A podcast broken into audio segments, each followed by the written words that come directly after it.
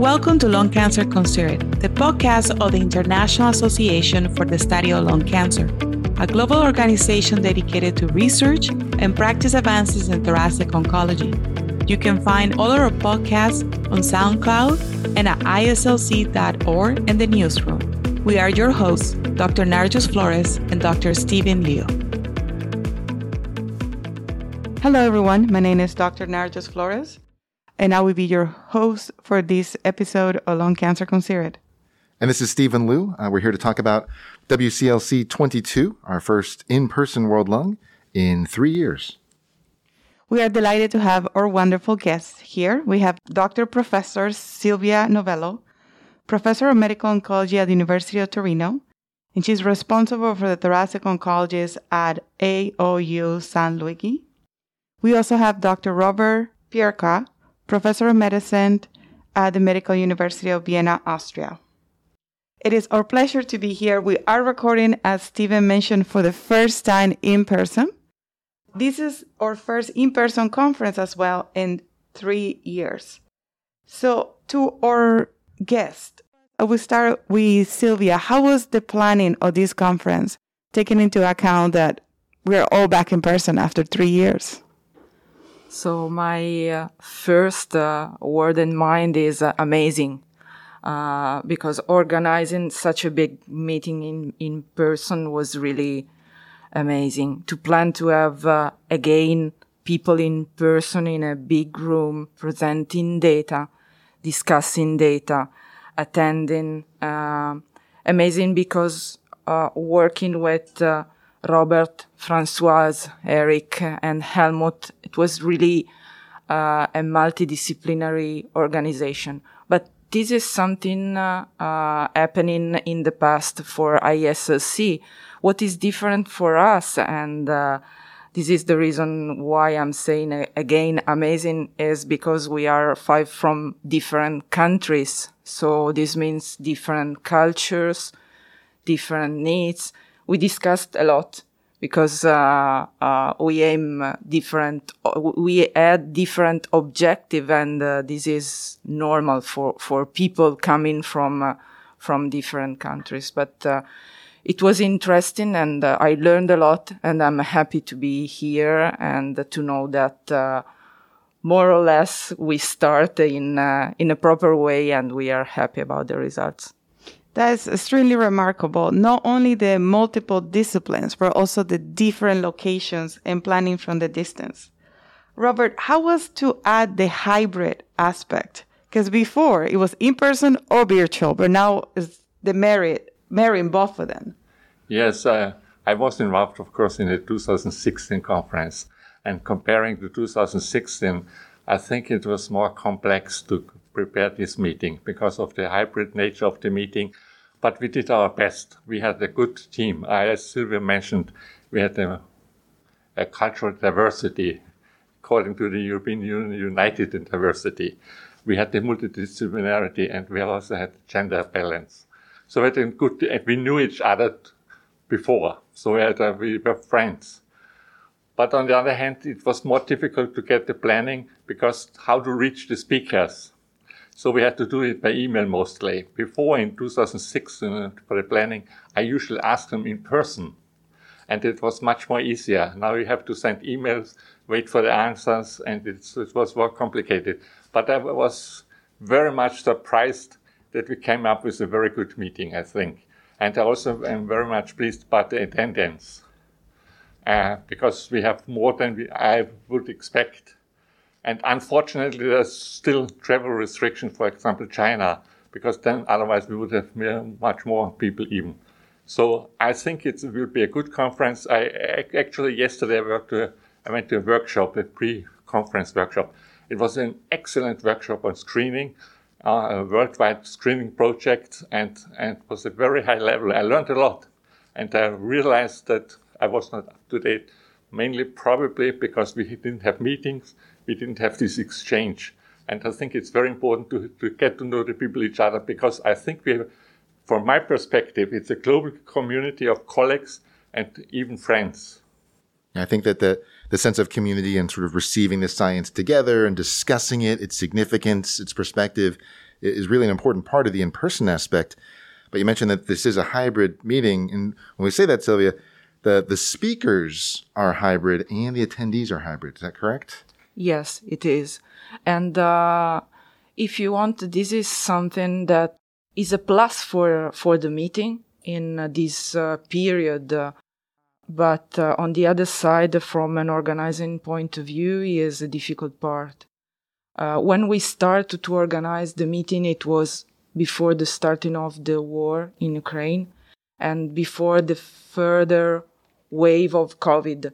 So if we, if we, if you want, we were in a period of time in which we didn't know exactly uh, what uh, will be the result. and uh, we always discuss about uh, okay, we want this type of meeting, as you said, an hybrid one, but we have also a plan B for an hybrid only again. But uh, we always uh, trust to have a, an in-person meeting or at least a part a part of it. But you are right. There is uh, one part of the meeting with all the people in person, one part of the meeting with some in person and some live, but hybrid, and some uh, registered recorded presentation. And in all honesty, as you mentioned it, Silvia, it looks like three different meetings needed to be planned the full in person, the hybrid, some speakers are home, some people attending, and the full virtual version. So it was like planning three different meetings at yeah. the same time. The, the other point, uh, at least from a, a, a, European point of view, not so easy to organize a meeting in August because it's uh, a month of vacation. So, uh, easy to engage people as a speaker because they are happy to be a speaker for the ISC meeting. But you have to convince people to attend and, uh, you know, it's a long period of time, one year, and you need vacation, but you have to convince people that this is an important meeting. So, you know, that August for most European people is uh, a month off or a part of uh, vacation. Yeah. And um, a question to you, Robert. How was, we talk about the diversity of the chairs, gender balance, different locations. How was planning a meeting when a chair was probably in every different country? So, what were some of the challenges of having? So we we had phone conference, web conferences on a regular basis. Yeah, that so that worked quite fine. So I think it was possible, but nevertheless, it would have been easier to meet more often in, per, in person. We had a meeting also in person in, in spring here in Vienna. So I think we did all the best. But what Silvia mentioned, this planning was we also had to adapt over time because things changed. But overall, I, we had the great support from ISSC staff, the great support from ICS and all their experience. So there were, lot, and all of course the program committees, there were a lot of people involved and were very helpful. Now, for those that are here in person, uh, this is at the Messe Wien Exhibition and Congress Center. If you're taking public transportation, we'll remind uh, everyone to get off at the Krieau stop on U2 and not the main hall. Uh, that'll shorten your walk a bit. And being August, it is a bit hot outside or here in Vienna. While it's great to see everybody and connect uh, after many years, you know, we are here for the science. And so let me ask, uh, Silvia, is there a particular presentation at WCLC 22 that you're particularly looking forward to? Well, you know, as an oncology, we discussed for more or less one year about the fact that in the adjuvant setting, talking about immunotherapy, we have only results in terms of PFS.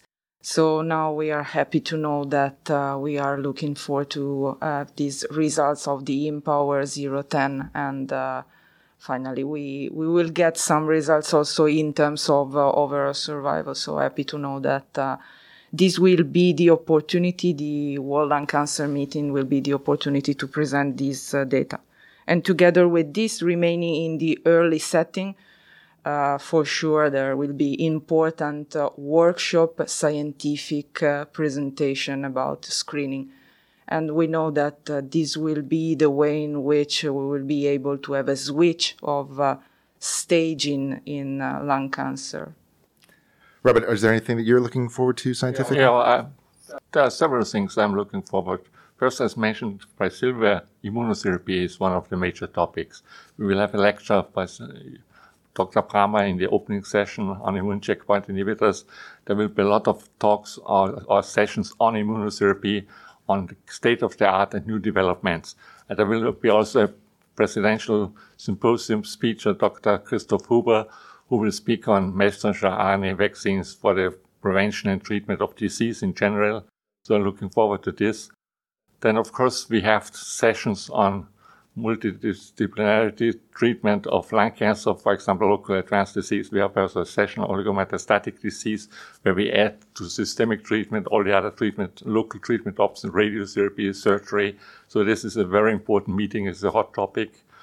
And then we, of course, have targeted therapies and new developments, in particular also sequencing of the various drugs and also resistance modifications. So a lot of things ongoing. But we also have prevention and we have detection and staging. And one thing which I also think is very important, we have developments in artificial intelligence. I'm not an expert on this. My son is an expert on this. So learn a little. And I think there are a lot of options uh, on this, but it's very tricky, very complicated. Uh, but it's an important field and we will see how artificial intelligence will impact on the management of lung cancer. I cannot, it's difficult for me to predict.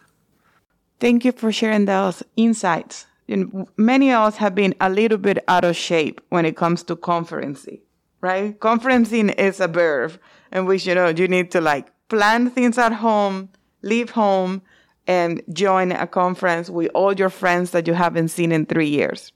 But because we are out of shape, I would love to get a few tips for the attendees from the two of you. What are some tips to be very productive and to have a good time now that we're all back in person? Silvia, what is your number one tip for the conference? Uh, number one, maybe go to the poster area because this is something that we missed during the virtual meeting.